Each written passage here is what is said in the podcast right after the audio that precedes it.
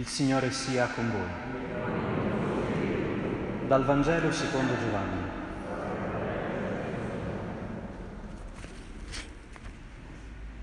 Quando Giuda fu uscito dal cenacolo, Gesù disse, Ora il figlio dell'uomo è stato glorificato e Dio è stato glorificato in lui. Se Dio è stato glorificato in lui, anche Dio lo glorificherà da parte sua e lo glorificherà subito. Figlioli, ancora per poco sono con voi. Vi do un comandamento nuovo, che vi amiate gli uni gli altri, come io ho amato voi. Così amatevi anche voi gli uni gli altri. Da questo tutti sapranno che siete miei discepoli, se avete amore gli uni per gli altri. Parola del Signore.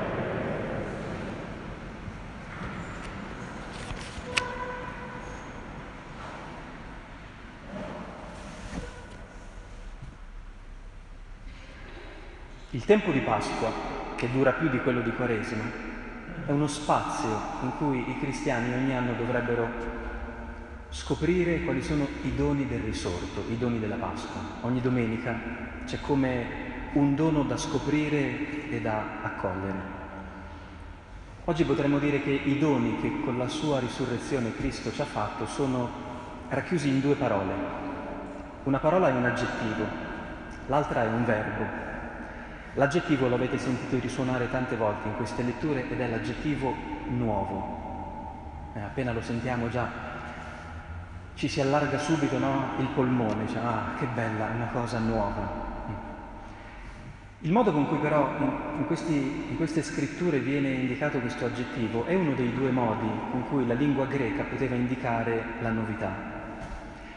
C'è un termine, che è il termine neos, con cui si dice qualcosa di nuovo inteso come l'ultimo, il più recente. Eh, è uscito l'ultimo libro di qualcuno, è uscito l'ultimo modello di quel computer. Queste sono le novità di cui è pieno il nostro mondo.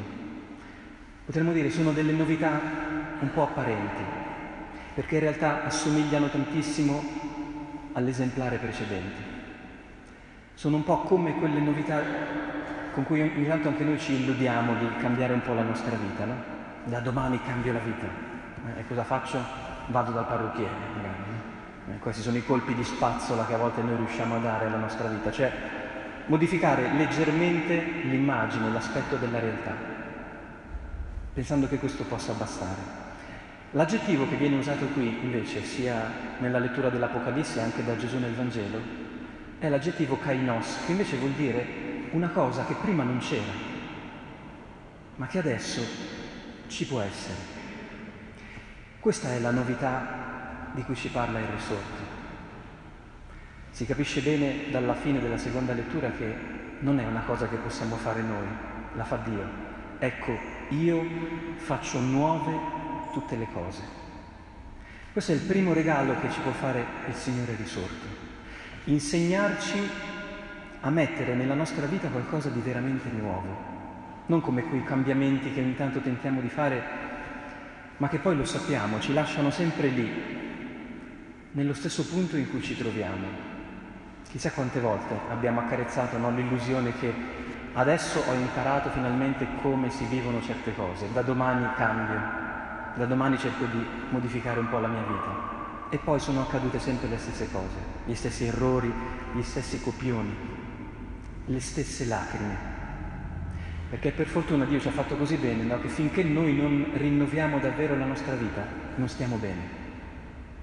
Ci sono come dei sintomi, no? noi facciamo finta di non sentirli, ma questi lampeggiano. Quando è che la vita può cambiare veramente? Quella frase dell'Apocalisse, cioè questa pretesa di Dio, io faccio nuove tutte le cose, è forse il segreto di questo dono che il Signore ci vuol fare. La vita diventa più bella, più vivibile se ne vanno le lacrime, il senso di oppressione, il lamento, l'affanno, non quando togliamo i pezzi che non ci piacciono, schiviamo le situazioni che ci fanno soffrire, Ma quando permettiamo a Dio di mostrarci che dentro tutte queste cose che ci sono state, ci sono e ci saranno pure domani, perché la vita è fatta di tutte queste cose, noi scopriamo che c'è un modo nuovo in cui le possiamo vivere. Quindi la novità che andiamo cercando, che aspettiamo, che ci può veramente far fare un cambiamento, passare da una vita senza risurrezione a una vita con questo respiro, è scoprire qual è la novità dentro le cose che ci sono già, che noi possiamo cercare di intercettare, scegliere, fare nostra. E qual è questa, questo modo nuovo che, che, che Dio mette dentro la realtà? È l'altro regalo del risorto che sta in un verbo, il verbo glorificare. Abbiamo sentito che Gesù lo usa ripetute volte all'inizio del Vangelo. Quando, quando Giuda esce dal cenacolo, Gesù dice così, Ora il figlio dell'uomo è stato glorificato e Dio è stato glorificato in lui. Se Dio è stato glorificato in lui, anche Dio lo glorificherà e lo glorificherà subito. Cinque volte questo verbo, bisogna proprio capire cosa vuol dire. Tra l'altro è un momento drammatico. Giuda se n'è appena andato dal cenacolo con l'intenzione di tradire Gesù. Immaginiamo come si sente Gesù, profondamente avvilito da quello che sta succedendo, rattristato, addolorato. Eppure proprio in quel momento dice ai suoi discepoli, ecco ora io vedo un cielo nuovo e una terra nuova, proprio ora che qualcuno mi sta per tradire. Cioè ora che sta per arrivare la fregatura, io non vedo il capolinea del mio percorso di vita, ma vedo cominciare a scendere un cielo nuovo e una terra nuova. Cioè ora Dio può fare veramente in me qualcosa di nuovo. Questa è l'altra cosa che dovremmo provare ad afferrare. Perché quando qualcuno ce l'ha con noi, ci volta alle spalle, ci abbandona, se ne va, tutto quello che vogliamo, noi solitamente cominciamo a sprofondare in un grandissimo senso di colpa, di giudizio nei nostri confronti. Tutto vediamo tranne un cielo nuovo e una terra nuova. Dentro di noi cominciamo a partire no, quella solita banda che dice, ecco, siamo di nuovo qui, nessuno ti capisce, nessuno ti vuol bene, non sei capace di fare questo. Questo è il modo con cui noi interpretiamo quei momenti difficili della vita, le tribolazioni, come diceva la prima lettura degli Atti. Invece abbiamo sentito anche gli Apostoli, no? Comprendere questa logica di novità, gli apostoli tornano nel luogo dove li hanno perseguitati e dicono abbiamo capito che per entrare nel regno di Dio bisogna attraversare tante tribolazioni, quindi non scappiamo più dai problemi, dalle difficoltà. Perché quando si presentano questi problemi, queste difficoltà, Dio fa nuove le cose. In che modo? Glorificando la sua vita in noi. Cioè mostrando nella nostra umanità che l'amore può vincere anche il nemico, anche la tenebra. Che l'amore non è costretto a fuggire quando il pubblico se ne va. L'amore è quella scelta così bella, così libera, che può essere persino unilaterale. È come uno che canta in mezzo alla strada, no? Se si ferma tanta gente è contento e continua a cantare, ma anche se la gente se ne va, se uno sta facendo una cosa in cui crede, può arrivare alla fine del canto. Questo dice Gesù ai discepoli. Adesso Giuda e voi tutti mi abbandonerete. Ma questa è la gloria di Dio. Cioè che l'amore non è codardo, l'amore non arriva a metà, l'amore è libero. Questa è l'unica novità che possiamo aspettarci dalla vita cioè che niente e nessuno ci impedisca di andare fino in fondo in quello che abbiamo scelto di vivere. Fosse anche restare in una situazione che non ci piace tanto perché molte delle cose che ci aspettavamo non sono avvenute. Però noi siamo lì, la nostra vita lì e quello è il nostro posto dove possiamo amare. E allora comunque c'è una gloria, capite, in quella situazione. La gloria non vuol dire che noi raggiungiamo dei traguardi umanamente eccellenti, superiori ad altre vite, ma che là dove siamo siamo contenti di poter offrire quello che abbiamo. Lì si vede Dio, la rilevanza di Dio. C'è un'immagine ass- ehm, a San Giovanni Rotondo, nella cripta dove c'è il corpo di Padre Pio, molto bella che mi è venuta in mente. Sapete che Padre Pio combatteva battaglie contro il male molto, molto reali.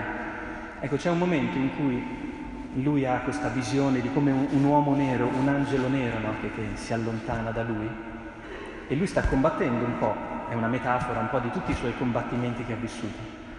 Ed è molto bello che dietro a Padre Pio c'è il Signore Gesù risorto con una corona in mano. Padre Pio non la vede, vede soltanto il mostro che gli sta davanti. Ma il Signore tiene già la corona della sua vittoria.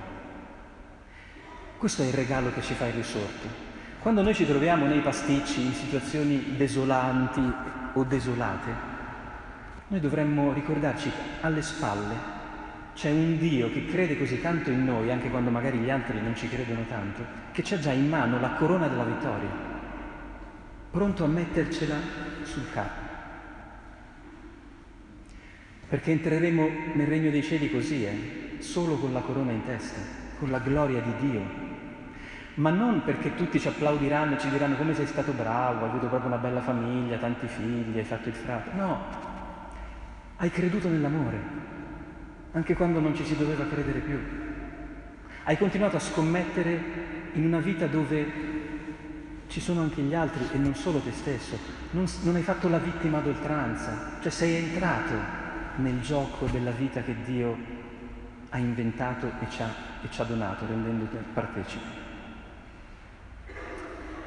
L'ultima cosa che possiamo dire davanti a tutto questo è, ma allora, se le cose possono diventare nuove, quando noi accettiamo che Dio le faccia nuove, in che modo? Glorificando la sua vita in noi, cioè facendoci amare fino in fondo. Non sarà che ci, trovi, ci troviamo davanti a un comandamento troppo difficile? Allora qui è bello ascoltare bene cosa dice Gesù alla fine di questo Vangelo. Vi do un comandamento nuovo, che vi amiate gli uni gli altri, quindi Concentratevi su questo, non perdetevi in altre cose. Come io ho amato voi, così amatevi anche voi gli uni gli altri. È sufficiente cambiare quel come in siccome per capire come stanno realmente le cose. Siccome io non me ne sono mai andato davanti a voi, non andatevene nemmeno voi davanti agli altri. Non fate gli offesi, non fate i tenebrosi, non fate i tristi. Restate nella realtà sapendo che anche se non sono arrivati i regali che avevate pensato, arriverà una gloria. Se voi continuerete a credere nelle relazioni, nell'amore, in quello che la vostra vita può ancora dare di nuovo. È una restituzione, non si tratta di dare qualcosa che non abbiamo. Il Signore ci comanda di restituire agli altri questa novità, che come, eh, ecco, vedo qualcuno che comincia già a sventagliarsi, no? come una folata d'aria arriva sempre sulle nostre stanchezze. Così come Dio fa così con noi, facciamolo con gli altri. Questa è l'unica pace che possiamo vivere in questo mondo, ma questa è l'anticamera di quella gioia che vivremo poi sempre tutti nel regno di, del, nel regno di Dio davanti al Padre. Chiediamo al Signore di farci andare a casa con, queste, con questi due doni, la speranza che ci sia ancora tanto di nuovo e di bello nella nostra vita, se solo accettiamo che Dio possa glorificare il suo nome, il suo amore in noi.